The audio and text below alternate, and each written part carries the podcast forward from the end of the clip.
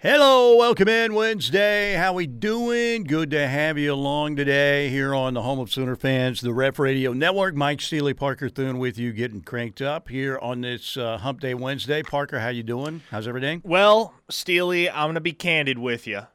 Thus far on my Wednesday, the negatives outweigh the positives. Really? Tell Now- us about the negatives. No, I, we'll get to that in a second. Okay. The positive, the singular positive, is that Doug from Norman paid up on his Baker Mayfield bet, or the rather the Baker Mayfield bet that he made with me back in what would have that have been last July, maybe. He insisted that Sam Darnold was going to start for the Panthers. I said it was going to be Baker Mayfield. Doug said, let's put an Athlon college football magazine on it. And the bet was made.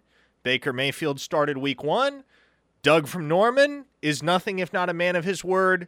And he dropped the Athlon college football magazine by the office. Doesn't surprise me that uh, Doug is a, a man who pays his debts. Now, the negatives. I paid $400 for car repair this morning. Now, The Buffalo's was in trouble? Well, no, it's not in trouble. It was proactive. Oh, okay. I took it in, All had some stuff done proactively because I know after dealing with what I went through a year ago with my old car, Steely, you'd rather be out in front of car trouble than behind it. Now, also a negative. I'm getting old. And here's how I know I'm getting old. It was 10 minutes to airtime. I was outside the studio, just kind of chilling in the office and I'm absent-mindedly stretching, and I tore my labrum in my throwing shoulder Really? when I was a senior in high school. My left shoulder. I'm left-handed, so Tommy John surgery. no. D- d- Tommy John is UCL. I actually tore that too. Okay. You don't have to get Tommy John though. You can let nature run its course, and eventually, as long as it's not completely torn, it'll heal itself. But I tell you, man, I'm stretching, and I don't know what I did, but something popped in my shoulder, and I'm like, oh boy, I feel I feel like a senior in high school again, and that's not a good thing. So, I'm starting to get random aches and pains. Just wait. Just you wait. Well, I hope it gets better. I hope it gets better. Old pitching injury. Yeah, well, that's exactly what it was. Started with the UCL, and then I actually tore my labrum on a check swing, if you can believe that. Hmm. Yeah. Somebody must have fooled you with a changeup or Man, I something. tell you, I was going up against this kid from Minnesota who was probably throwing the ball 90, 91 miles an hour. And, you know, high fastballs are the hardest pitch to lay off. If you're a pitcher, you love throwing high fastballs.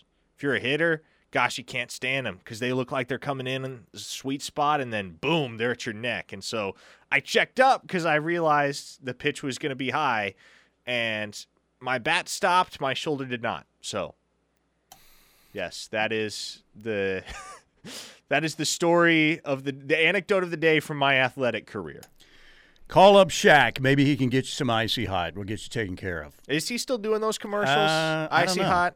I'm not sure that he is. Man, we've got a lot of stuff to talk about today. We've got the golf regional going on. The Sooners currently in good shape. They are in uh, third place. Alabama is leading the way at 24 under par. Texas Tech at 20 under par. The Sooners in third at 18 under. North Florida and Colorado are both at 17 under par. You want to worry about Duke at number six at 13 under par. And uh, Duke has uh, like eight holes left, I believe.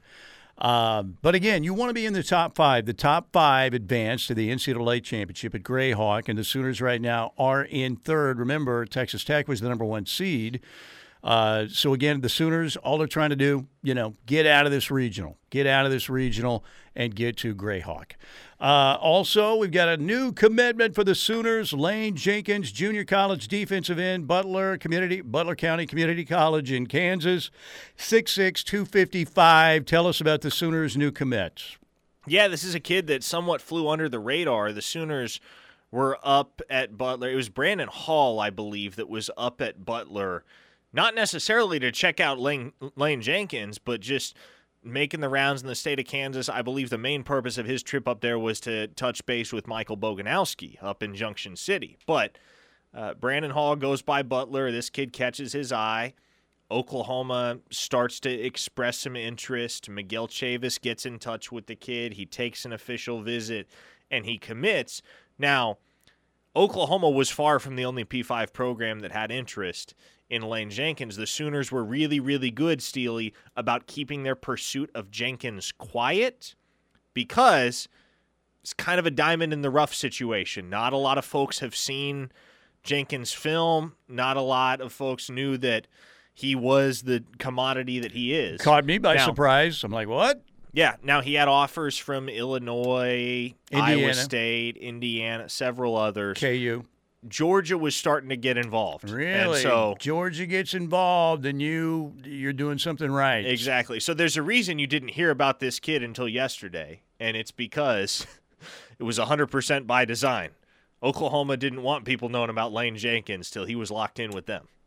Yeah, and what he got the offer, and like two hours later committed.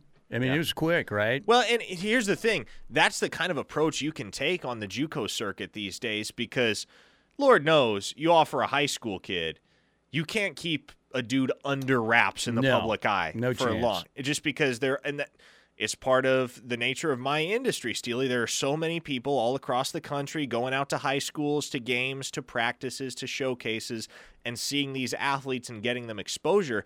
But junior college, especially in the age of the transfer portal, junior college has kind of become the lost niche of the college football world. And so a kid like Lane Jenkins could and did fly under the radar and present an opportunity for Oklahoma to swoop in and snap him up before the heavy hitters became aware of his presence. Well, that's uh, it looks good for Oklahoma. Again, you trust the coaching staff and their evaluations. If Georgia was starting to get interested, that tells you they're probably uh, looking at this in a, in a very uh, good way because uh, if Georgia tends to have some really good athletes on both sides of the football, Especially on defense. on the defensive line, I- especially. I think, yeah, I think we're getting to the point in time where the ultimate stamp of approval for a defensive football player is the Georgia offer. Know, in the past, it's been, well, anybody who's got the Alabama offer, that's how you know they're a stud. Clemson when But- Brent was there was pretty big too. Obviously, Same deal. But with the back to back national champions now residing in Athens, Georgia, and with the fabric of their championship program the last couple of years being primarily woven with threads from the defensive side of the football, yes, any player, any prospect, any transfer that Kirby Smart and the Bulldogs take interest in adding to the fold on defense, that's generally how you know, okay, this kid can play. Talking about Lane Jenkins, the junior college defensive end uh, from Butler County Community College in Kansas, 6'6", 255, latest commitment to the Sooners in uh, the 2024 class. So we'll talk more about that. A lot of Sooner football to get to. Sooner softball, of course. Bedlam baseball is coming up. Uh, tomorrow night, we had the Nuggets win, but Austin Reaves played great for the Lakers. The Lakers had cut that lead. They were down by as many as 21. They cut it to three late in the game a couple times. LeBron, why'd you take that three with 51 seconds? Come on. Get that ball to Austin Reaves. He's like Jimmy Chitwood. He'll make it. Run the picket fence for Hillbilly Kobe, and he'll come through for you. But uh, the Nuggets, Nikola Jokic was great, particularly the first three quarters of the game. He was unbelievable. We'll hear from Austin Reaves a little bit later on. We've got the PGA Championship happening at Oak Hill beginning tomorrow. We got a lot of things happening today. And of course, we want your texts as well. You guys always do an unbelievable job. 405 651 3439 on the Knippelmeyer Chevrolet text line. As always, we want to tip the cap to Tim Lashar, great Sooner, great company. Lashar Home Comfort Systems, 405 579 3113. You need the uh, AC tune up done, they'll get it done for you. Uh, it's going to get hotter and hotter. Summer in Oklahoma can be uh, brutal. You need your AC ready to go and be able to go to the distance because if it uh, breaks down on you midsummer, that's not a good situation. Get it taken care of now. Last year, Home Comfort, Comfort Systems, 405 579 3113. So, draft lottery, the Spurs get Wimby. Did they not get Tim Duncan back in the day? Did they not get David Robinson back in the day? Look, I mean, the Spurs' odds were really good that they had a shot. It's not like they came out of nowhere in this deal, but when you saw how it was coming down, first of all, you know, there was a chance he was going to go to Charlotte, obviously. It came down to Charlotte and San Antonio. And they just said, this is it's going to happen for the Spurs. It's going to happen for the Spurs, and it happened again for the Spurs. But So- again, anybody could have done what the Spurs did That's this past true. season. There were some Thunder comments- fans, yeah. hope you enjoyed your playing game. Well, you know, I, uh, of course, when they met head to head, Victor Wembanyama dominated Chet. Not like Chet played horribly, but Victor Wembanyama is again, he's unbelievable. So, um, I don't know. I I respect what the Spurs did under Pop and everything with Tony Parker and Manu and Ginobili and um, well, same guy and uh, Tim Duncan, Boris Diaw, all those guys.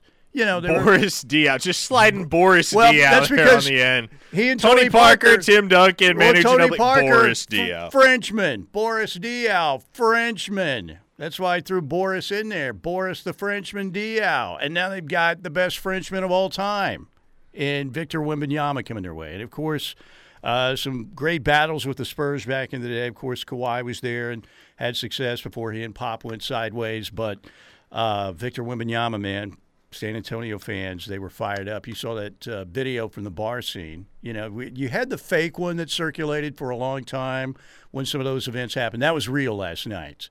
And uh, they were very fired up, as they should be. All right, so we're going to bring Brandon Rahbar on again today, one more time, to talk about what Oklahoma City can do at 12, how they can move up, what are Oklahoma City's possibilities? The Thunder, we were thinking, well, it's 12 for Oklahoma City unless something changes. Nothing changed for OKC last night. They will pick 12 June 22nd in the NBA draft. All right, so a lot of things happening today. We'll keep you up to date on the golf regional when we get back. We're going to talk about where the Sooner football team sits in some of these preseason top 25 polls. We'll hear some audio from Joel Klatt, who thinks the Sooners are going to have a bounce back year. All that's coming up next, right here on the home of Sooner fans, the ref. All right, great having you with us. We're going to the text line here in a minute 405 651 3439. Mike Steely, Parker Thune with you here in the Buffalo Wild Wings studios tomorrow at Cavens Construction or Cavens Group. Sorry, Gary. Cavens Group. And Friday out at Riverwind Casino. Can't wait, as Bart Scott said, to get out to those uh, true great uh, locations. Cavens Group and uh, Riverwind coming up again Thursday and Friday. All right, the Sooners uh, moving up. They're now tied for second with Texas Tech. Alabama leading the Norman Regional 24 under par. Texas Tech and Oklahoma tied for second at 20 under. Colorado fourth at 18 under. North Florida at 17 under par. Those are your top five that would advance to the NCAA championship coming up at Grayhawk. Okay, a uh, lot of publications. You know, they come out early for college football for 2023, and uh, we'll see what uh, Parker got. The uh, did you get the athlons? Is that yes, what you got from Doug? yes, Doug brought the athlon. All right, and we'll uh, we'll see what their summation of the Sooners is here in a minute. But uh, Joel Klatt the other day on his show was uh, talking about Oklahoma. He has the Sooners 19th in his preseason rankings. Oklahoma's going to be at 19, and I thought about moving them up a little bit higher because I like a lot of the pieces that Oklahoma has. Oklahoma went 0 5 in one score games last year, okay? So basically the exact opposite of TCU. Now they're bringing their quarterback back in Dillon Gabriel. They got way better in the transfer portal, by the way, in particular on the defensive side. You've got Dasan McCullough, uh, Jacob Lacey, Andrel Anthony, the wide receiver from Michigan, Reggie Pearson. They were fourth in the country in high school recruiting, including five star safety, including, by the way, four, what is it, three players in the top 16 in the country. OU could have a big splash season. If there was a team in the top eh, top 10 that I would say like if I had to bet they wouldn't be in the top 10 at the end of the year, it'd be Florida State. If there was a team 10 to 20 that I would put an asterisk in, I would say if you had to bet at, at a team entering the top 10 by the end of the year, who would it be? I would say Oklahoma. The fact that they lost those one score games, I believe that they're going to be a riser. I think they can get back to double digits, and I think that they're a, a pretty good team. I like what Brent Venables is doing. There you go. Joe Klatt, he's back on the Sooners side, it sounds like. Last year, I was calling him Joe Splat because he didn't like OU after the Nebraska game. Made fun of us quite a bit. Joel though, with the Sooners at 19. All right, so Doug sent you the uh, the new Athlons, brand new, and And do you want to hear some of the analysis on yes, Oklahoma? absolutely. First off, uh, it's clear that this magazine was published a while back before the spring portal cycle Mm-hmm. because it does not have any mention of Brennan Thompson.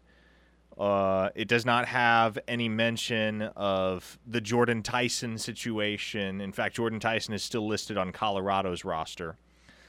It uh, it has Jaden Davis listed as a starter at cornerback. So, needless to say, it's a little bit, probably a month outdated.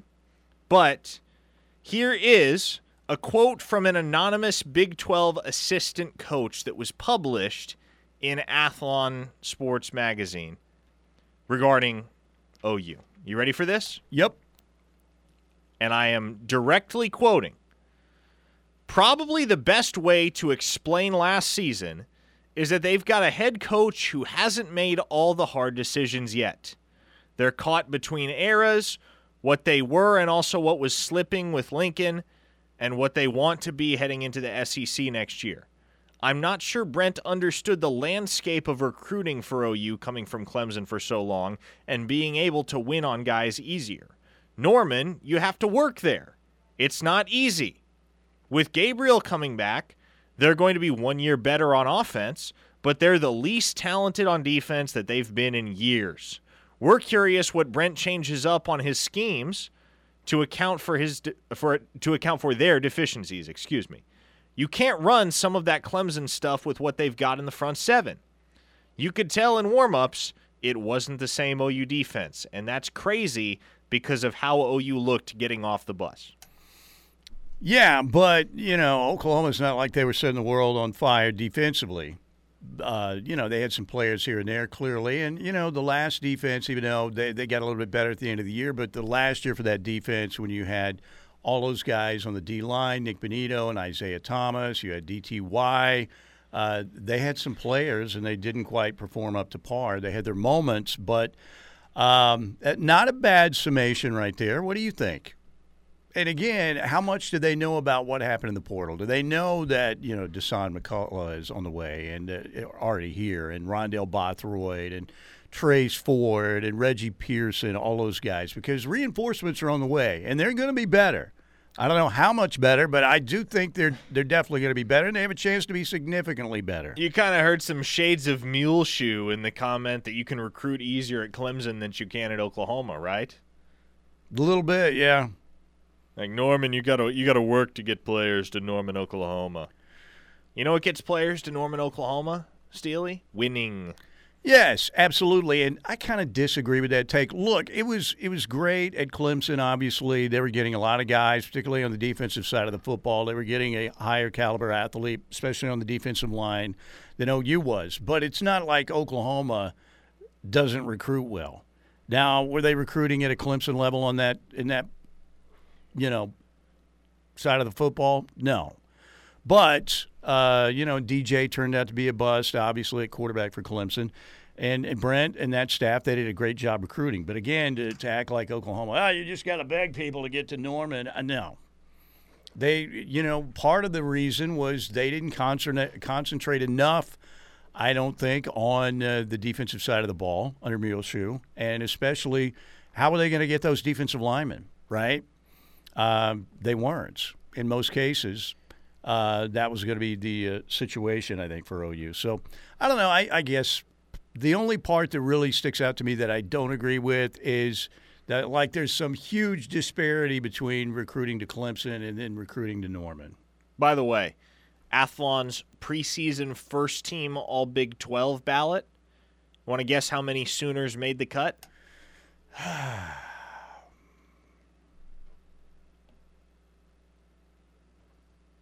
One.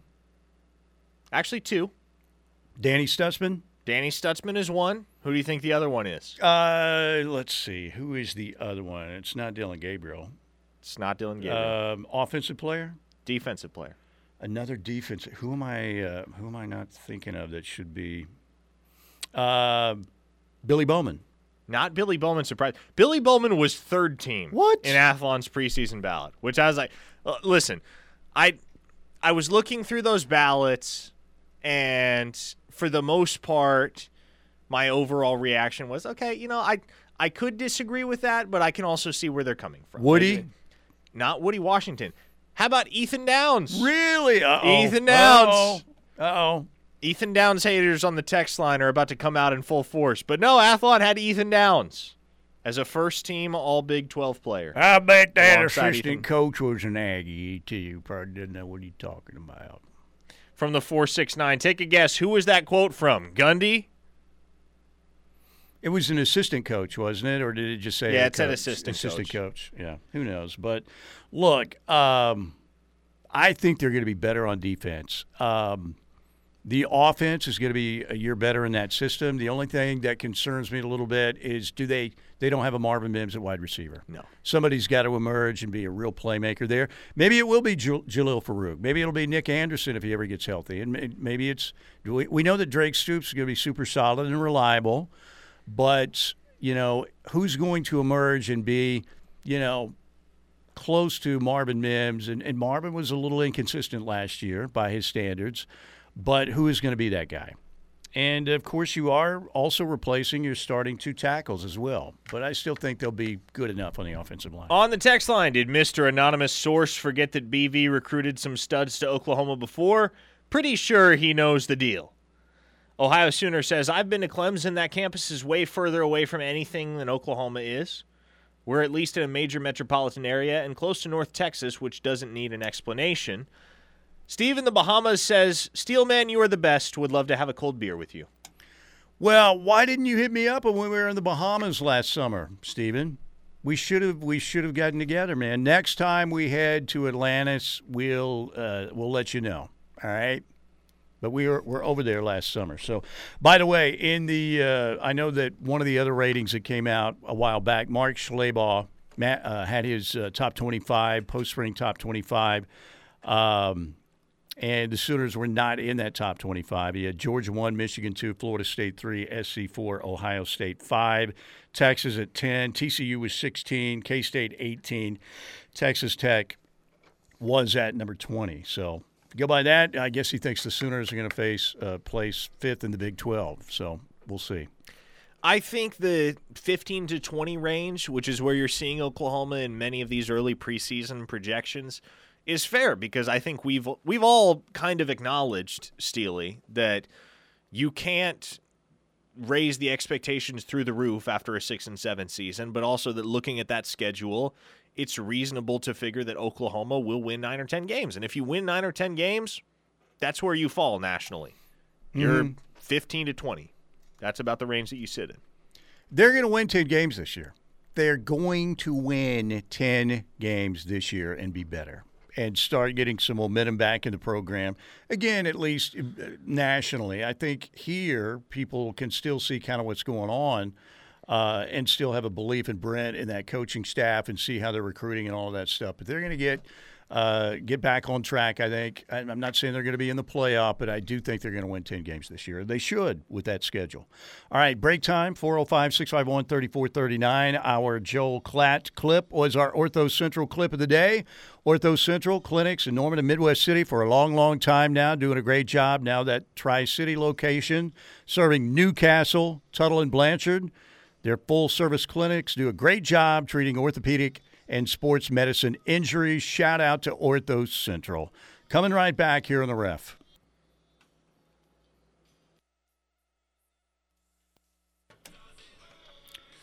Yes, close your eyes and think about the best entertainment casino venue in the metro area. What do you see? Riverwind Casino is what you see. Over 2,800 electronic games, all the best electronic games, all your favorite table games, including a big time poker room, off track betting in there as well. Best games, best bars and dining, uh, world class hotel. They've got amazing service, great people over there. Uh, new member seven program is big time. Earn up to $450 in one day getting your Riverwind wild card. If you don't have one already, it's not going to cost you anything. And you're going to be able to win a lot of the cash and bonus play and hear your name called in some of these prize drawings if you have a Riverwind wild card. And again, the new member seven is big time. Earn up to $450 in one day. We've got concerts coming. Beats and Bites kicks off May 27th. We're 10 days out. 38 Special and Blue Oyster Cult. Shows are coming back to the Showplace Theater starting in June with Earth, Wind, and Fire, June 23rd. We've got uh, all kinds of stuff happening at the one and only Riverwind Casino. Can't wait to be out there to see Justin and the crew out at Riverwind again on Friday when we do the show there live. Okay. Uh, somebody had put on the text line when I first came in, and I think they were referencing the fact that uh, Jayda Coleman was not in the uh, three finalists for National Softball Player of the Year. It was uh, Valerie Cagle of Clemson, Maya Brady from UCLA, Tom Brady's niece, and uh, Skylar Wallace from Florida, uh, the final trio. And that's why I think on the text line I said, you guys should create your own award. And that was for the Plank Show. But we should create our own award too. The KREF National Softball no, Player of the I, Year. I think we should do something that we're really good at awarding people for. Uh, how about the Lincoln M. Riley Shyster of the Year Award? Shyster is a nice word to throw out there. It's older, but if you're a shyster, you are fooling people, right? Taking advantage of them. No, no, no. How do you spell shyster? Is that with a CH? Let me find what shyster. Yes. Oh, it's just, oh, I just like shy and S T E R. All right. A person who uses unscrupulous, scrupulous, fraudulent, or deceptive methods, mainly in business. Sure sounds like Mule Shoe. It does. The Lincoln M. Riley Shyster of the Year Award. Or we could go with the Twitter Shyster of the Year. So who's the front runner for that award then? Uh, is this award limited to the Oklahoma landscape, or is this a national award? well, we could do a regional winner. Okay. know, Twitter Shyster of the Year. who's, who's You want to nominate anybody there? I got a few I'd like I saw your tweet last night. You want to nominate anybody? I got a few I'd like to nominate. Regardless. Yes, you guys uh, can text us and nominate the uh, Twitter Shyster of the Year or the Lincoln M. Riley Shyster of the Year. Okay? There you go. A person who uses unscrupulous, fraudulent, or deceptive methods in business or life. We don't have any shysters in the ref army, though. They're all top notch. All right. Uh, 405 651. That'd be a great ceremony. Who would host that? And now, the, the 2023 Lincoln M. Riley Shyster of the Year ceremony. Where would you have that? It's uh, it would have to like the host would have to be somebody with an ungodly level of don't give a crap.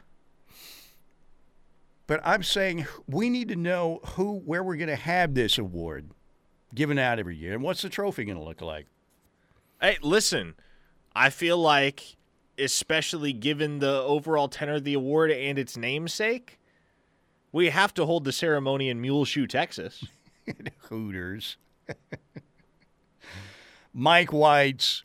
Everybody, like everybody, has said Mike White for Shyster. You think he'd, you think he'd come from Austin to accept the award? Hmm. Hey, Steely, I've got an ex-wife I'd like to nominate. That's so good. Yeah, just send us her name and we'll we'll put her on the ballot. So I don't know if anybody would walk on stage and accept that award, though. Is the problem? Shannon Newcastle says the trophy is a hairpiece with a snake wrapped around it. Gunny of Stutsman Army is volunteering to host Yeah, that'd be that'd be something. the National Shyster of the Year and the local Twitter Shyster of the Year. The local one we can have Gunny host. Okay. in wherever he's at in Oklahoma, Atoka or whatever. We could definitely. there would be a uh, there'd be a weed shop that could sponsor that if Gunny's hosting, right? Yeah, no doubt. Gunny can host the show while whilst under the influence. Patrick has a nominee. There we go, Patrick. You're on the right track there. Um, but the national awards ceremony should definitely take place in Muleshoe. Okay. I like that. We'll call the Chamber of Commerce see if we can get that set up. Do you guys have a dance hall or something where we can give out the Lincoln M. Riley Shyster of the Year award? What do you think goes on in Muleshoe? What do you think the social activity is like? Just probably a there? Dairy Queen there- maybe. oh, there's definitely a Dairy Queen. Yeah. What night is bingo night? probably a Thursday at the uh, VFW or at the town dance hall, something like that. John Morant, yeah, Urban Meyer. Urban Meyer. By the way, Gunny did clarify. I'm in Porter, the peach capital of Oklahoma. I thought that was Stratford. Stratford's what I've always heard. Steely, I have two ex-wives who have dual nomination. Still practicing law at 70. Thanks, girls. Wow. Wow. Well, Well, we good give news you- is Lifetime Achievement Award. give it to Jimbo. I'd like to nominate Trace Armstrong. Oh. what were we supposed to be talking about this segment? Because this was not it. I. I just thought somebody said you guys should start your own award, so I thought if we're going to do it, it's not going to be like a, it's going to be one of those kind of awards. And I, somebody needs to design the National Shyster of the Year uh, trophy or award.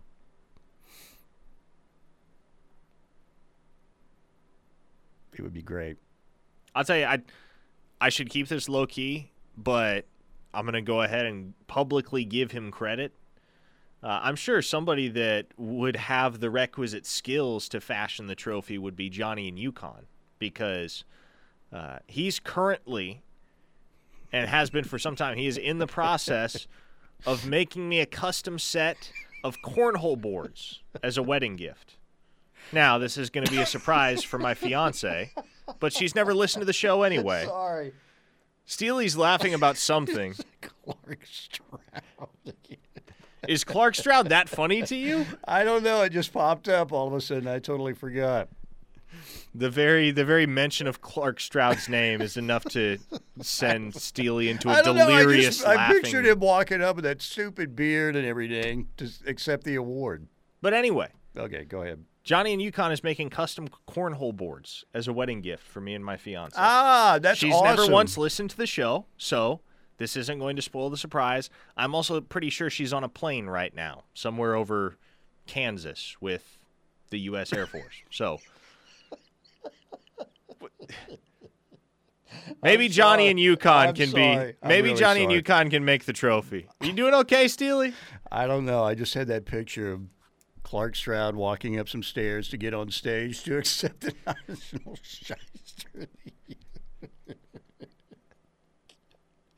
Oh, I'm sorry. I'm I'm losing my mind. Uh, this reminds this reminds me of the scene in Aladdin where the parrot, played by Gilbert Gottfried, is going, "Ah, boy, he's cracked.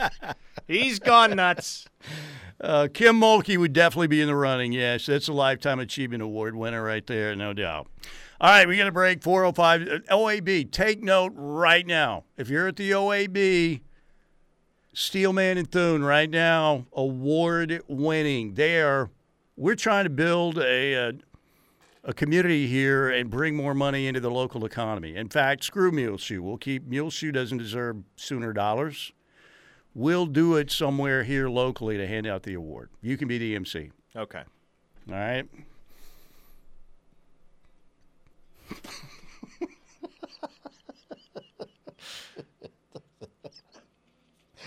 All right, we'll be right back. What is with him? I today? don't know.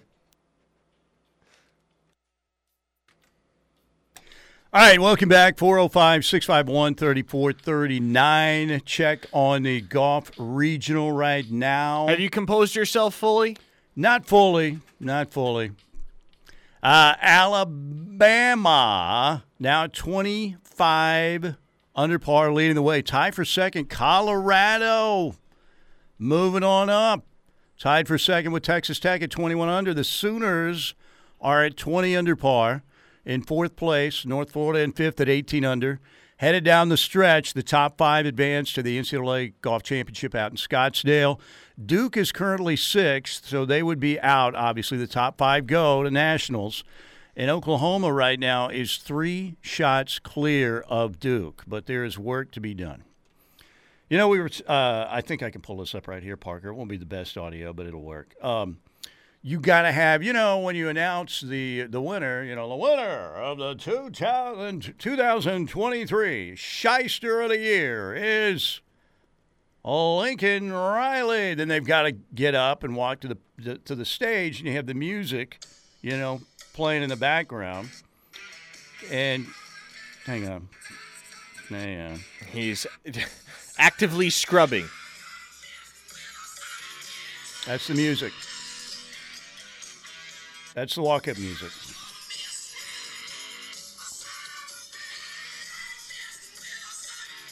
You know, the applause, and you have that in the background as they walk to the stage. That would be awesome. Really good. Steely, are those gummies kicking in? LOL. I don't, I don't know what's going on. I, you know, that doesn't happen to me very often, but I got tickled, is what happened. Too much caffeine this morning? Maybe. I don't know. Parker's looking at me. It was continuing through the break, and he's still looking at me like, dude, really? We're like a minute and a half deep in the break, and he's still losing his mind over there. Doubled over, face red, eyes man. watering. Hey, let's get into some serious journalism. Uh, did you watch any of the uh, Lakers Nuggets last night? Nuggets win 132 126. Uh, we I- know that Nikola Jokic is just unbelievable. I make it a point not to watch the NBA unless absolutely necessary, and I did not find it absolutely necessary last night. What are you, so- one of those guys from a small rural Oklahoma town? Are you going to complain about the NBA if we talk about it? No, it Oh, has yeah, nothing I'm to do saying. with politics. all right, I'm I just saying. don't enjoy the, watching the NBA. I like college basketball far more than I, I get you. the NBA. I get you. Um, I get it. Um, by the way, can we pull up the uh, Austin Reaves game one reacts because he played really great, particularly in that fourth quarter when uh, the Lakers cut it to three twice, and I would have much rather seen Austin Reaves take it that three with 50 seconds left rather than LeBron. LeBron is not a three-point marksman. But Austin Reaves played very well. Jokic, the Joker, was incredible. 34 points, 21 rebounds, 14 assists, three blocks. This guy, again, uh, you know, before this season had won back-to-back MVP awards, and uh, you know, I still think he's underrated in a certain uh, aspect by a lot of people. But Anthony Davis even had 40 points and 10 rebounds. Now he was overmatched and uh, schooled by uh, the Joker on the defensive end a few times. I think Anthony Davis is a pretty good defensive player. LeBron had 26 and 12, nine assists, but again, um, shouldn't have taken that three with about 50 seconds left. Austin Reaves, 23 points, eight assists, seven of 14 from the field, five of nine from three point range.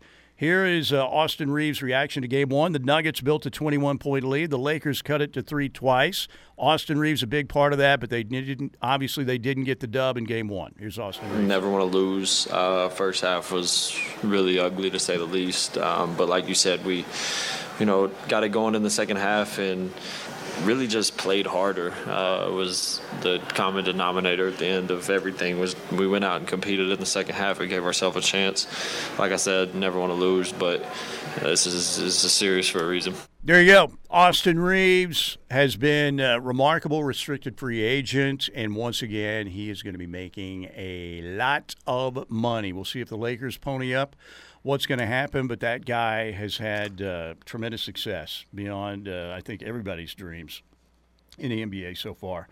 All right, uh, 405 651 3439. 405 651 3439. The Knippelmeyer Chevrolet text line. Patrick says, "Why does every OU player in football and basketball suddenly get great when they leave?" Who else beyond Austin Reaves are you referring to?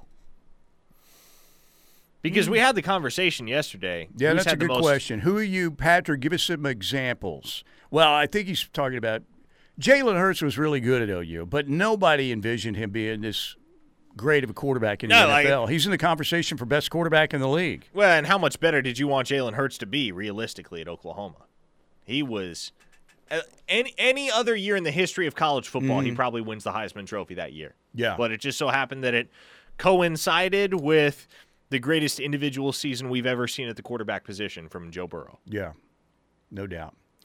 All right, 405 651 3439. So the award ceremony will be like the haters ball back on the old Chappelle show.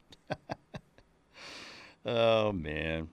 Patrick also said Austin Reaves is the only guy in California with no tan. He brought up Brady Manek. Brady Manek had that nice year Yeah. in North Carolina. That's interesting. Brady Manek definitely, uh, once he got to Carolina, man, he he was a big part of their championship run. Tre Norwood with the Steelers is one. Yeah, it's a good call. Five star Randy says the Shyster Award must look like a weasel or a rat. Okay. I think we already decided it's a snake wrapped around a hairpiece, but we'll find a way to work in some weasel and or rat. Is imagery. Muleshoe going to have like a tube with like jet black hair down the road, something like that? Oh, looking like Elvis. Maybe. Just rolls out. Stri- Who's got the worst tube of all time that we know of? um, I don't know. It's a good question. Somebody can help us out on that, I'm sure. But uh, uh, I, I, I have an answer. I can't say it though. Uh, Seth in Piedmont says, "Hello, Parker and Steely. I was wondering with OU's assumed 10 plus win season and USC's given loss or two to Cam Rising, is it safe to say there's a chance for an OU USC New Year's Six bowl game?" maybe. I don't know. Could you handle it now? Because the potential defeat would be just crushing. Absolutely crushing.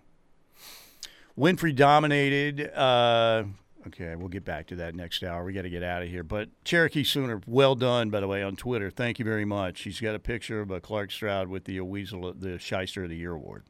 I won't retweet it, but it's pretty darn good. Cherokee Sooner. Well done. Okay, I think there are other better candidates than him, but I think he should be nominated. Thanks, Lasher Home Comfort System, for our first hour. We got another hour to go. Keep it here in the ref.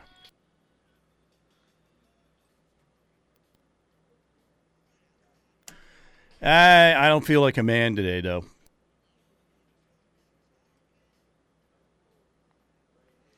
Steely, you can be whatever you want. It's 2023. More, more like a juvenile kid today with that uh, laughing spree. We're going to get back to serious journalism here. Welcome to the 2023 National Shyster Awards, brought to you by Saul Goodman, attorney at law, and by Los Pollos Hermanos Chicken Restaurants. and by insert your company here. We'll attract tens of people to the ballroom wherever we have this ceremony, and you can be part of the festivities for a very small financial price. Okay, 405 651 3439 on the Knippelmeyer Chevrolet text line. I am seeing great now because Dr. Bellardo, ladies and gentlemen, has done wonders again. Eagle Vision, long time ago, about uh, a little over 20 years ago.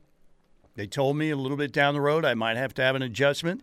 It started to go just a bit, but right back going to see Dr. Bellardo. Still unbelievable the job they have done. So if you want to eliminate reading glasses like me, or if you're over 40, like me, I'm, I'm 40 was a long, long time ago. But if you're either farsighted or you're nearsighted and like, where are my glasses? You know, small print, whatever. Maybe you have the old man text coming through, the gigantic block letters, you know. All you have to do is call Dr. Bellardo. I've known him and the guys, the staff up there for years, totally trust them. Really cool environment, very relaxing, super professional. Give them a call, see if you qualify for lens replacement or cataract surgery from the experts at Advanced Laser and Cataract Center. The number is 405 755 7700. That is 405 755 7700 for your free consultation from Dr. Bellardo, or just go online to alcok.com. Like they always say, if you want to see far or you want to see near, you have to come here to the Advanced Laser and Cataract Center. 405 755 7700 or online at alc ok.com. Okay, 405 651 3439. Johnny from Yukon says, "Thanks for the shout out, Parker. I'll look into that trophy." LOL. Yes, by all means, Johnny. I ha- I I've seen some of the photos that Johnny has sent me of the work he's doing as he's progressed with the crafting of the cornhole boards, and uh, I will be leaving a very positive testimonial. There you I go. I can already tell you that much. That's awesome, Johnny. Thank you for doing that. Uh, is that your wedding gift from Johnny? That is my wedding gift That's from Johnny. right. And There hey, go. if you need custom cornhole boards, Johnny is the guy to go to. How about for your wedding gift? I, you know, not going on your registry. I want to do something very unique. Oh, you're going off registry. huh? I will gift you a uh, one of the head tables at the National Shyster of the Year ceremonies, where you and your wife can sit there with a couple of the shysters. You can't put a price tag on that. Hello. All right, uh, five eight zero. Hey, Steely, longtime listener, third time. Uh, Texter. Texter, yes. Texter. Why do those LIV scumbags still get to play in the PGA Championship? Well, uh, some because you know they've been there, and they I don't know how the PGA the L, the uh, PGA Championship uh, goes about their business, but I'm glad they're in there. It's a better field. We've seen what's going on with Talor Gooch in the U.S. Open, and they're trying to push him aside, which is not cool. Um, I'm not a fan of what's behind LIV Golf, but I do like to see the best fields for the majors. So, you know, I don't mind seeing these guys getting out there. But did you see, by the way, like Cameron Smith, great player, won the Open Championship last year. Uh, probably got more majors in her. You know, horrible mullet, bad mustache, greatest putter in the world. You know, great player. Bought a $36 million yacht with LIV money. 36 mil. Now, I don't know what, you know, I'm not in that neighborhood at all, so I have no idea how much 36 mil will buy yacht wise, but it was all purchased with LIV money. So there you go. Bucket list material. Do the show from a yacht. I feel like my yacht would sink somehow. Would be the SS Minnow was far from a yacht, but if I ever got a yacht, which believe me, I never will, um, it would it would be like on the Yugo size of a, a yacht back in the day. Yugo still out there? Yugo? Those little bitty what's a a Mini Cooper sized yachts? The tiny little cars. A Yugo. I don't know if I've ever heard of one of those. They're pretty old. They may still be out there, but they were little, little tiny cars. Think, um, imagine one of the tiniest cars ever. So, Brazilian Sooners asking a recruiting question. Didn't we see a commitment from uh, Danny Okoye, or did we not? No, that was the other Okoye. Ah, which Okoye was that? Emmanuel. Emmanuel. Okoye. Okay, and he committed where? He committed to Tennessee earlier today. Ah, that's the one. Okay. 2023 tight end, reclassified tight end out of England. So no, that is not Danny Okoye. Speaking of reclassified tight ends, with what's going on for the Sooners and Devon Mitchell. Nothing's changed there, and no news is good news. But Brazilian Sooner did ask, saw where Danny Okoye is going to visit OU. Is there some interest picking up on his part? I- Yes, there is interest picking up.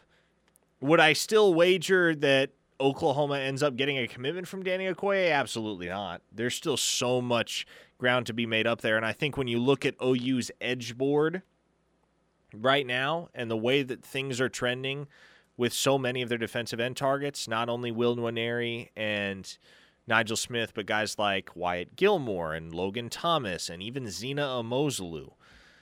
It just doesn't feel like even if Danny Okoye had an epiphany and wanted in at Oklahoma, like he would be the type of player that you immediately say yes to, at least at this point in the cycle. So it's certainly noteworthy that he plans on visiting Oklahoma later this week, and that's a thing. But I I don't expect anything to come of it at this point. If it does, it's a pleasant surprise. I'm not counting on it. Any of these Okoyes related to the Nigerian nightmare, Christian Okoye? I don't know. Not to my knowledge. Where was the Nigerian nightmare from? He Where went he to, school? school? I believe it was Azusa Pacific, believe it or not. Azusa Pacific. Go no ahead and. Google it up, see if I'm right. But I think it was Azusa Pacific for the uh, Nigerian Nightmare, and he was he was that, no doubt, Christian Okoye. All right, 405. Steely, would you name your yacht the Edmund Fitzgerald? Maybe as a tribute, but I, you know, my I might sink as well. Azusa Pacific. You nailed it. he arrived in the U.S. at age 21 and did not play football until age 23. Is that not amazing? That's wild. I didn't realize he was 6'1, 260. That's a unit right there. That is a big boy. 6'1, 260. Him and Kelly Gregg are basically the same size. You know what? That and if that guy breaks in the open field, that's when you run into the Nigerian nightmare. Steely the Yugo was two decades before Parker's time. I know I've got to keep remember that this kid is only like 15 years old that I'm working with. You know, I got to remember. Somebody from the 918 says, You drive a Yugo and get in an accident, you go to the hospital. oh, man. All right, 405 651. Christian uh, Okoye was a bad mamma jamma. Yes, absolutely. And it was Barry. Um, who was the other big back they had in Kansas City? It was Barry. It wasn't Barry Foster. It was Barry. Help me out. It's before my time. I know Steely. it's I know it's before your time, but um, they had another big back that was there with Christian Okoye. Barry something. The text line will help us out. By the way, True Sooner, yes, I know who you're talking about. Mr. Tudball had the worst wig of all time from the Carol Burnett show. Yes, uh, with Mrs. Wiggins, the secretary. Oh, the reference lost on the younger co-host again, sir. Barry Word. Yeah, word up. Yes, absolutely. Thank you, guys. Douglas Miles coming through first. Douglas, you win. You get uh, one of the fronts tables at the uh, National Shyster of the Year uh, banquet that Man, we'll be you're, hosting soon. you're handing out these premier Who wouldn't want to be at the head table? like hotcakes. You know? Yeah, everybody is saying uh, Barry Word. Thank you, guys. Yeah, you know, This is why we have the text line because I they're know. smarter than us. Well, there and and my memory is I would still put it at a good solid. Now, if you go way back, I put it as an at an A, but sometimes again it slips down to a C plus. So that's when we need the text line. So and they're always great. 405 651 3439, the Knippelmeyer Chevrolet text line. Uh, if you missed the first segment, Lane Jenkins, junior college defensive end out of Butler Community College in Kansas, 6'6, 255, offers from Illinois, Indiana, Iowa State, Kansas, but is committed to Oklahoma. Got the offer, and he was like, okay, I'm committing to Oklahoma. Some people may, that took uh, even some of the hardcore ref- recruiting aficionados by surprise. And uh, the uh, you know when that came out, some people were like, "What is that a preferred walk on? What, what's the deal?" So tell us about Lane Jenkins. It is a full offer, and how this came about in a very clandestine way. Yes, the Sooners kept their pursuit of Lane Jenkins quiet because they could, because he's a JUCO kid, and the Sooners took a look at Jenkins while out at Butler Community College earlier this year, dis, earlier this spring. Excuse me. It hasn't been all that long that they've been after Lane Jenkins, but took a look at the roster, decided they could use another edge rusher. Lane Jenkins is an impressive physical specimen that was catching eyes uh, across the nation at the Power Five level. And Oklahoma managed to get him on campus for an official visit this past weekend, get him committed, and he is now another member of Miguel Chavis's group there at the edge defensive end position. And it figures that they're going to have to finagle a little bit to make all the scholarship numbers work, but it isn't a pro. It isn't.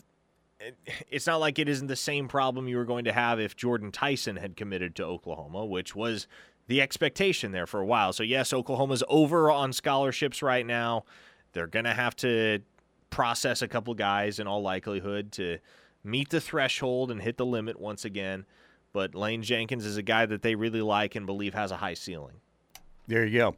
Are, are we talking about a guy that probably is, uh, you know, a year, couple of years down the road, maybe a year down the road that they want to get in with Schmitty and they like what they see, a lot of raw potential? I'd say give it a year. Yeah. Yeah. Give it a year. All right, break time right here 405 651 3439. Knippelmeyer Chevrolet text line. Appreciate all the text today. Thanks for the help on Barry Word. Douglas, you were the winner, and again, get with me on that uh, head table seat for you. And we got Johnny working on the trophy, right? For the Lincoln M. Riley National Shyster of the Year. banquet. Allegedly, There you go. it's Okay. being taken under consideration. He can do some woodwork. We could make it a, a woodwork kind of award, something like that. This is a great song, isn't it? Skinner, so good. All right, stay with us. Coming right back here on the ref, the home of Sooner fans.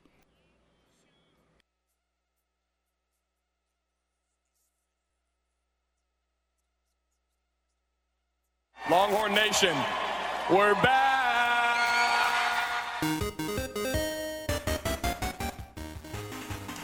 Well, Parker, it's happening. Off-season Texas hype continues.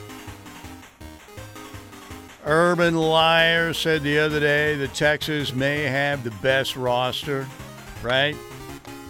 In college football. Seriously? Urban must have had a real good time on Sixth Street or something. Maybe. Yeah, you got the Urban Meyer clip. Here's what Urban Meyer had to say about the Horns recently. You know, don't sleep on Texas this year. I was talking to Mark Pantoni and I was talking to the uh, recruiting uh, director at Ohio State and some other uh, man for man roster roster against roster. It's hard to say Texas doesn't have the best roster in college football right now. Is he out there with wind chimes on like his patio or something? Is that what that is?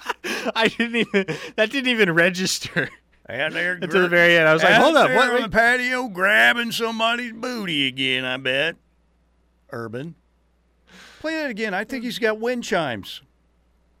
You know, don't sleep on Texas this year. I was talking to Mark Pantoni and I was talking to the uh, recruiting uh, director at Ohio State and some other uh, man for man roster roster against roster. It's hard to say Texas doesn't have the best roster in college football right now. Well, at least he's settled down and is Mm. living a more domestic lifestyle these days. wonder well, I say that, and then you have to wonder what he's on if he's saying Texas has the best roster in the country.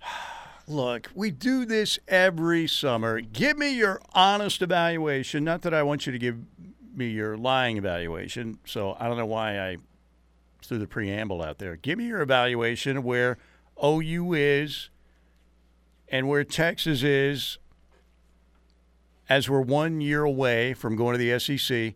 How do the programs stack up in your mind? They both have deficiencies. They both, if you threw them in the SEC right now, right this second, uh, both programs are not equipped to compete with the best of the best in the SEC. And they could hold their own, right? It's not as if they'd be in over their heads necessarily. But especially for Texas, they would not jump into the SEC and instantly be And you know, we think back to the history of Texas football recently. They've only won double-digit games once in the last decade, That- I mean, Once- that's inexcusable in and so- Texas. and so. When I say that they're not the same team in the SEC that they are in the Big 12, the question becomes, well, in the SEC, are they a bowl team? Uh, they're a fringe bowl team at best if you throw well, them in the apparently SEC. they're they're on uh, their way back. They're not totally back, obviously, but a lot of people think they are on their way back. Although uh, the early returns on Arch Manning aren't as uh, glowing as the ones we hear about Jackson Arnold. Is that shocking? No, but Now, I I think on the Oklahoma end, a lot of the pieces are there when you consider what it's going to take for the Sooners to contend heavily in the SEC. The pieces are there. Now it's about time and it's about development. Because there is talent on that Oklahoma roster. There are some guys that are going to be studs at the next level. Billy Bowman, Danny Stutsman, uh, PJ Adebawore, obviously. Um, Peyton Bowen has a very bright future ahead of him at the collegiate level and then at the NFL level. But I think it's a matter of allowing the requisite time for that talent to gel and play as a cohesive unit on both sides of the ball. Which is why I think if you see incremental growth for Oklahoma this year, if you sim- simply see this team win the games in 2023 that they should have won but lost in 2022, If you see this team make the jump to a 10 win football team, knowing what you have on the come up on your roster in terms of exceedingly physically gifted young football players, it lends optimism that when you make the transition to the SEC in 2024, you're not going to hit a wall. And Texas will. Texas yeah. will hit a wall. Well, and the thing is, again, we have talked about, and I think it's pretty easy. Everybody knows it right now because of this transition. This is one of the most important years in Sooner football history. You can't have another, and look, I would be absolutely flabbergasted if they didn't have a winning record. I think they're going to win 10. I really do. And I think they're going to be better on defense. I think Sooner fans this year are uh, look, you can't please every Oklahoma football fan. They're certainly spoiled, but I think it's going to be a happy fan base this year for the most part particularly coming off six and seven. So you maybe change your, uh, you know, you lower the bar a little bit on this season. But I do think again that Oklahoma's going to win ten, and I think they need that kind of a season heading into the SEC. And if they can back up last year's recruiting class with another top five, top seven class. And particularly if they get all these, uh, you know, defensive line prospects they're in on and apparently leading on, then Oklahoma is uh, is absolutely 100% moving in the right direction.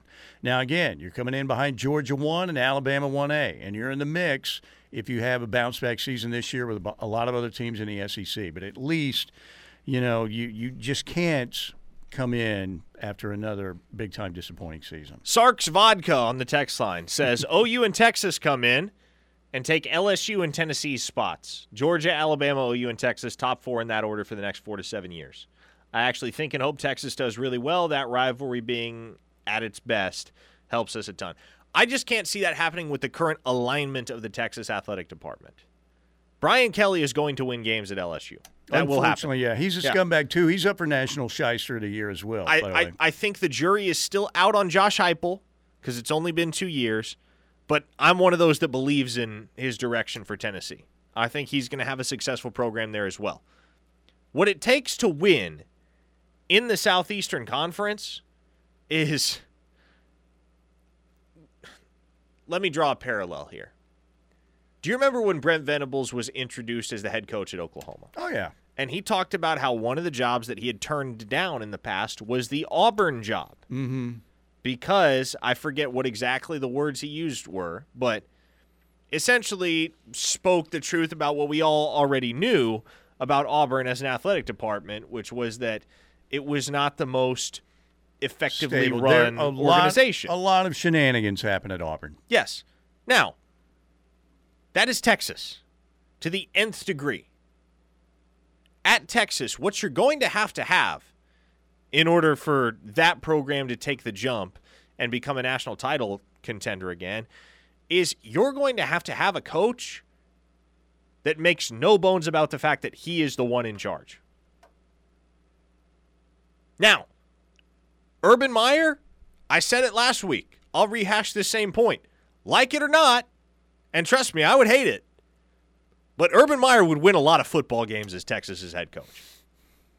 Steve Sarkisian, mm-hmm. to be mm-hmm. quite frank, he's a little too much of a pushover with anybody that's not an Alamo Bowl intern. You need an alpha there to uh, take on those boosters. That's why I thought, you know, the rumors that Saban might go there, and of course he stayed at Alabama. But yeah, Nick Saban wouldn't be the guy that would be pushed around by the boosters. Sark, I don't know. Do we like Sark? I kind of liked Sark last year. I thought his press conferences are pretty good, and then I see seen him go absolutely ape. You know what? On that production assistant in the uh, in the tunnel, It's like, dude, something wrong with his medulla oblongata. I mean, that was scary. What do y'all say for OU and Bryant Wesco still, from the 405? Still, still like Oklahoma there. That hasn't changed. That's not um, going to be an Anthony Evans this year's Anthony Evans. No, I don't feel as though it will. Um, from the 918, replace LSU on what planet? Texas has been a bottom half of the league team for the better part of a decade. And this is why the national narrative right now surrounding Texas makes zero sense, Steely. They're losing Bijan Robinson and Roschon Johnson, who are the two guys that really made that offensive machine turn last year for the Longhorns. You lose those guys, and an eight win program a year ago. You're going to sit here in sincerity and tell me they have the best roster in college football? Absolutely freaking not. We'll see. They play uh, Bama in that night game at Tuscaloosa this year, right?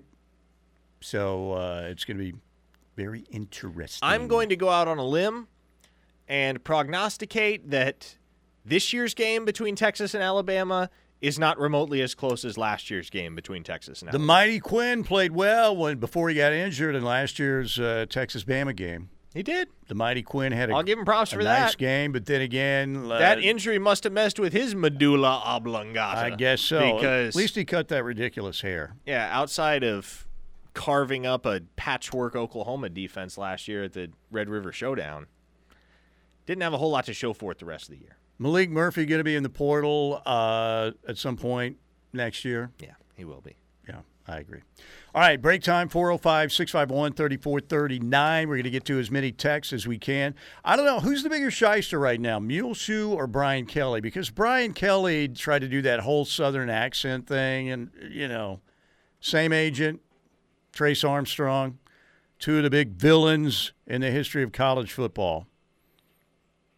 I don't know. It might be Brian Kelly, and that's hard to say, but it might be. Stay with us. Coming right back. We got Brandon Rahbar to evaluate the Thunder and what happened in the drafts. We'll do that next year on a ref.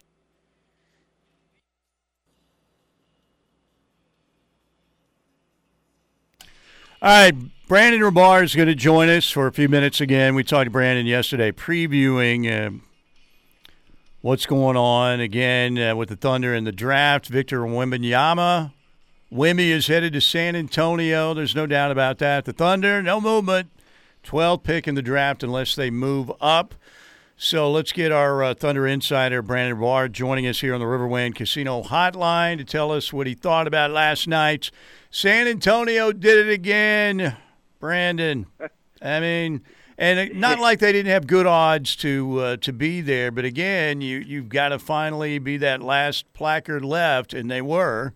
And um, but let's talk about the Thunder at twelve. What do you think about possibilities? Who would Brandon Rahbar? Who are your top three prospects at twelve for Oklahoma City if the Thunder stays there?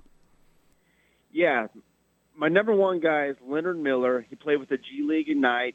He's uh, about six eleven, great rebounder, uh, one of the best rebounders in this class. Uh, you know, rebounding was a weakness for the Thunder going up against these big teams last year. If you inject Chet and Leonard Miller into this lineup, into the front court, that dramatically improves. He shot 33% from the three-point line, but that was the NBA three-point line, not the college one. Uh, nonstop motor, really like him. I like Kobe Bufkin from Michigan. He's kind of a do-it-all guard, combo guard, uh, five, uh, elite at finishing at the rim, jack of all trades. And if he falls, there, there's some rumors he may fall a little bit. Kason Wallace from Kentucky. Thunder had a lot of luck with another Kentucky point guard and Shai Gilgeous-Alexander, and this guy is like a point of attack, one of the best defenders in this class. I really like him as well. So I think all three of those guys really good options for the Thunder at 12. Maybe Grady Dick if he falls as well from Kansas. Brandon, for those of us listening who don't follow the NBA great deal, and I'm including myself because I, I don't keep up with the NBA a whole heck of a lot, and I know there are some listening who don't keep up at all. But for those of us that are less familiar with this draft class, obviously, I imagine we've all seen the highlights on social media. What makes Victor Wembanyama so special, his combination of size and skills that is quite literally unprecedented in the history of modern basketball. But as you look at this draft class as a whole, where is the deepest position group? Where's where there may be some more gaps between the very upper echelon and the rest of the field? Overall, what are your thoughts on the strengths and weaknesses of this draft class and how that can play to a front office's advantage and it most particularly Sam Presti and the Thunder? Yeah, uh, I would say this. I think there's a drop off after three. Victor Wembanyama, obviously, tier all his own. You know, most buzz about prospects since LeBron James. Then you got Scoot Henderson and Brandon Miller in their own little tier. After that, you know, a lot of guys, uh, a lot of analysts like the Thompson twins. I'm not as high on them. but there's a definite drop off. As a matter of fact, you know, the Thunder picking at 12, I would say from, you know, 4 or 5 to 12, you know, the, it's kind of all over the place. Uh, I, I think there's a lot of guards in this draft combo guards. So if you're a team that wants guards, the Thunder, you know, don't really need guards. They need more size. They need a power forward. Uh, so I think, you know, Jarace Walker, Taylor Hendricks, Leonard Miller is kind of the cream of the crop as far as the power forwards go. So maybe the Thunder try to trade up a little bit for one of those guys, uh, or or they get a guy that that maybe drops to them. But uh, I do think that this draft, as far as Sam Presti goes, particularly because there's not a lot of difference talent-wise from say five to twelve, it's a good draft for him to possibly use some of those future picks to move up.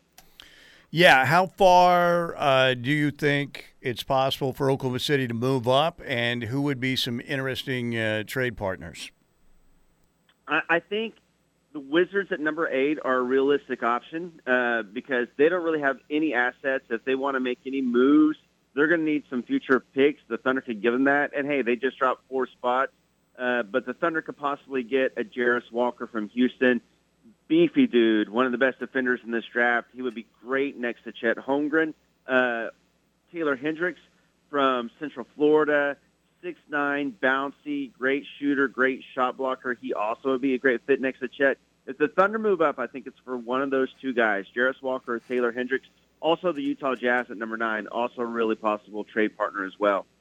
Now, we talked about it yesterday, Brandon, but we'll rehash for people that are just tuning in that didn't catch yesterday's program. But as far as where the Thunder sit in terms of their salary cap, their free agency needs heading into the offseason, give us the 30,000 foot view of what that end of things looks like for Oklahoma City. Because obviously, there's a ton of eyes focused on the draft and what Oklahoma City is going to get uh, later on this week when the draft rolls around.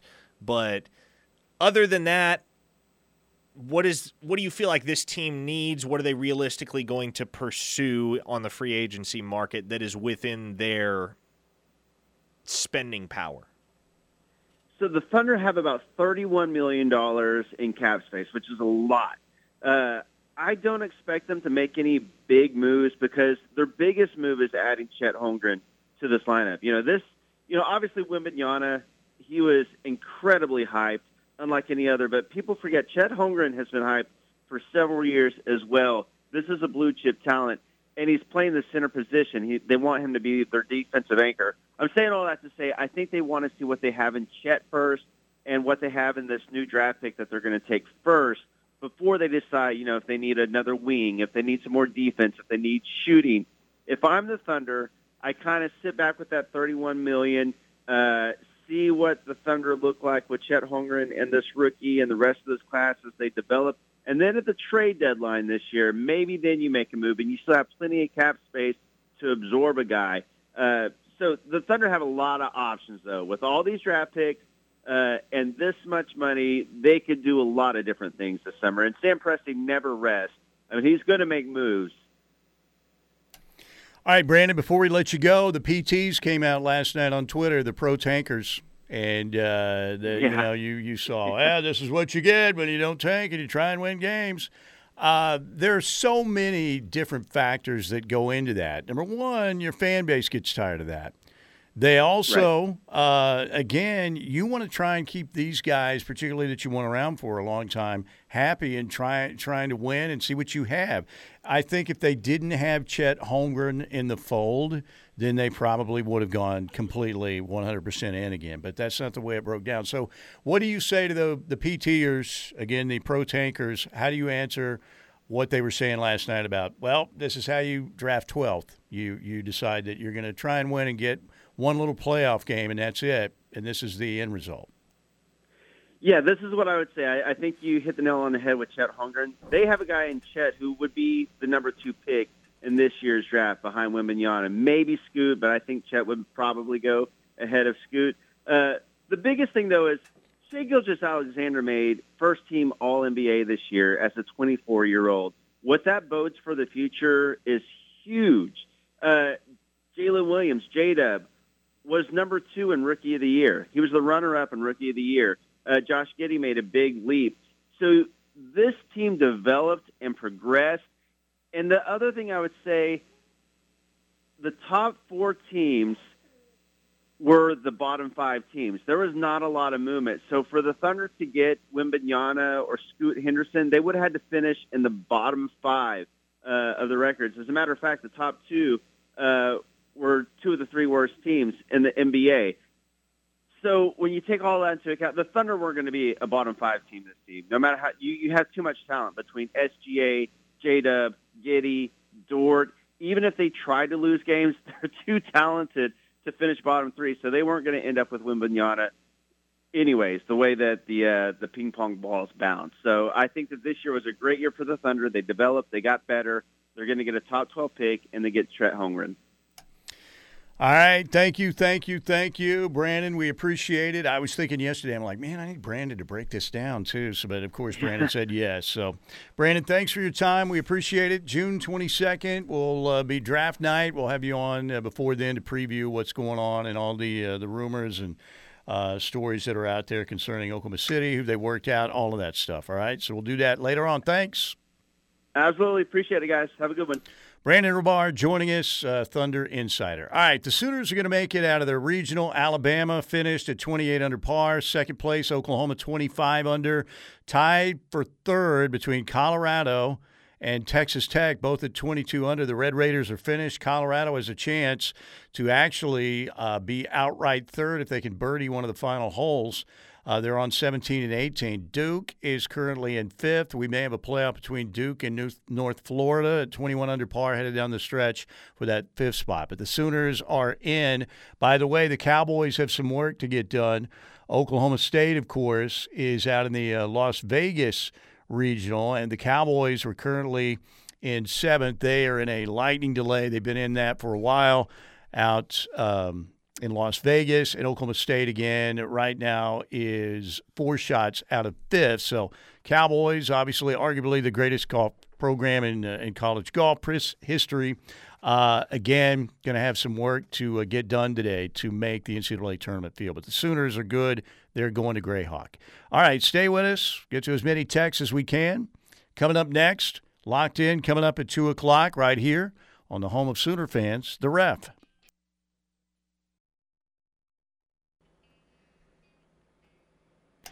All right, tomorrow we'll be out at uh, Cavens Group. Looking forward to seeing Duke, Wonder Dog, Gary, Amanda, whole crew over there. Friday at Riverwind Casino. Can't wait to be there as well. Don't forget, coming up a week from this Saturday, May 27th, is the first Beats and Bites show outdoor concert series at Riverwind. May 27th, 38 special and Blue Oyster Cult. Hold on loosely meets Godzilla and Don't Fear the Reaper. Same stage, same night. Beats and Bites 2023, presented by Coop Ale Works. Later in June, the Gin Blossoms and Tonic on June 10th, July 8th.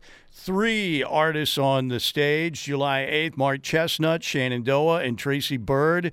Big time fireworks show also that evening out at Beats and Bites 2023. August 26th, Gary Allan. And uh, tickets for Beats and Bites are all just 10 bucks. Get them online right now at riverwind.com. Another reason why Riverwind Casino is simply the best. All right, the Sooners looking good. They're going to be in, going to Grayhawk. Uh, starting May 26th in the NCAA uh, Golf Championships out in Scottsdale. Um, the Cowboys work to be done, and again, they're in the Las Vegas regional right now. They're four shots out of fifth, so that would be very surprising if an Oklahoma State golf team doesn't get to the tournament, but we'll see. All right, uh, 405 651 3439. Let's go to the Knippelmeyer Chevrolet text line. From the 405, Parker, you said earlier that Oklahoma is over on scholarships and will likely have to, quote unquote, process some guys out. Can you explain what that means? Can they pull scholarships from guys already on, or is that more like convincing guys it's time to jump in the portal? Yeah, that's basically what it amounts to. Having an honest conversation with a player and saying, look, for both of our sakes, I think you should look for another place to play ball because we don't have you in the plans and you can stay if you want to, but essentially we're planning on recruiting over you. And You've seen this happen with close to two dozen players over the last six months at Oklahoma. Venables and his staff are cutting dead weight. And I look, I, I make it a point not to throw around names when it comes to talking about potential portal entrants, but it's not difficult to look through this roster and identify a short list of players that the Oklahoma staff would probably be close to having that conversation with. So, you bring in a guy like Lane Jenkins, it comes at the expense of somebody else's spot. Then it becomes a matter of okay, who do you feel like you reasonably can move on from and not feel like you're missing out? Yeah, it's it happens everywhere, and uh, again, Brent uh, only has one class full of his guys. Well, the guys they brought in the portal, of course, uh, the, a year ago also, but he's trying to get his guys in here. You know. Brian in Tulsa said, "The state of Texas, man. If it ain't the Longhorns, it's the Dallas Cowboys saying it's their year every freaking year." That's true, man. Mm-hmm. Everything's bigger in Texas. And the hype is certainly bigger in Texas. No doubt about that. There is no question about that. Except, uh, I, and I'll give him credit. I know Steely hates them. Texas Tech, they just go about their business, man. What is all the uh, hype for Tech about? What do you mean the hype? Well, I'm seeing like uh, people talking about how good they're going to be, and that uh, I think Joey Joey uh, uh, McGuire is a good hire, right? Yeah, he's a great hire. And I'm looking at uh, one New Year's Six bowl game, and they've got Texas Tech and Alabama in the uh, Cotton Bowl, and that's from Kyle Witt. Kyle, thank you for sending that. But I mean, is Tech really that much on the rise? I think so. Do you really? Now, I think in the new Big 12, it's anybody's game as to who emerges as the new Oklahoma and Texas, the new big brands in the conference. But I'll be honest, I believe Tech has as good a shot as anybody to be the class of the new Big 12 because they have a coaching staff that is relationship oriented, excellent at recruiting, and excellent at developing. And they also got a lot of oil money, Steely. That helps. Freaking Lubbock, that place. No, I'm with you. I hate it. Mm-hmm. I'm not a fan of Lubbock.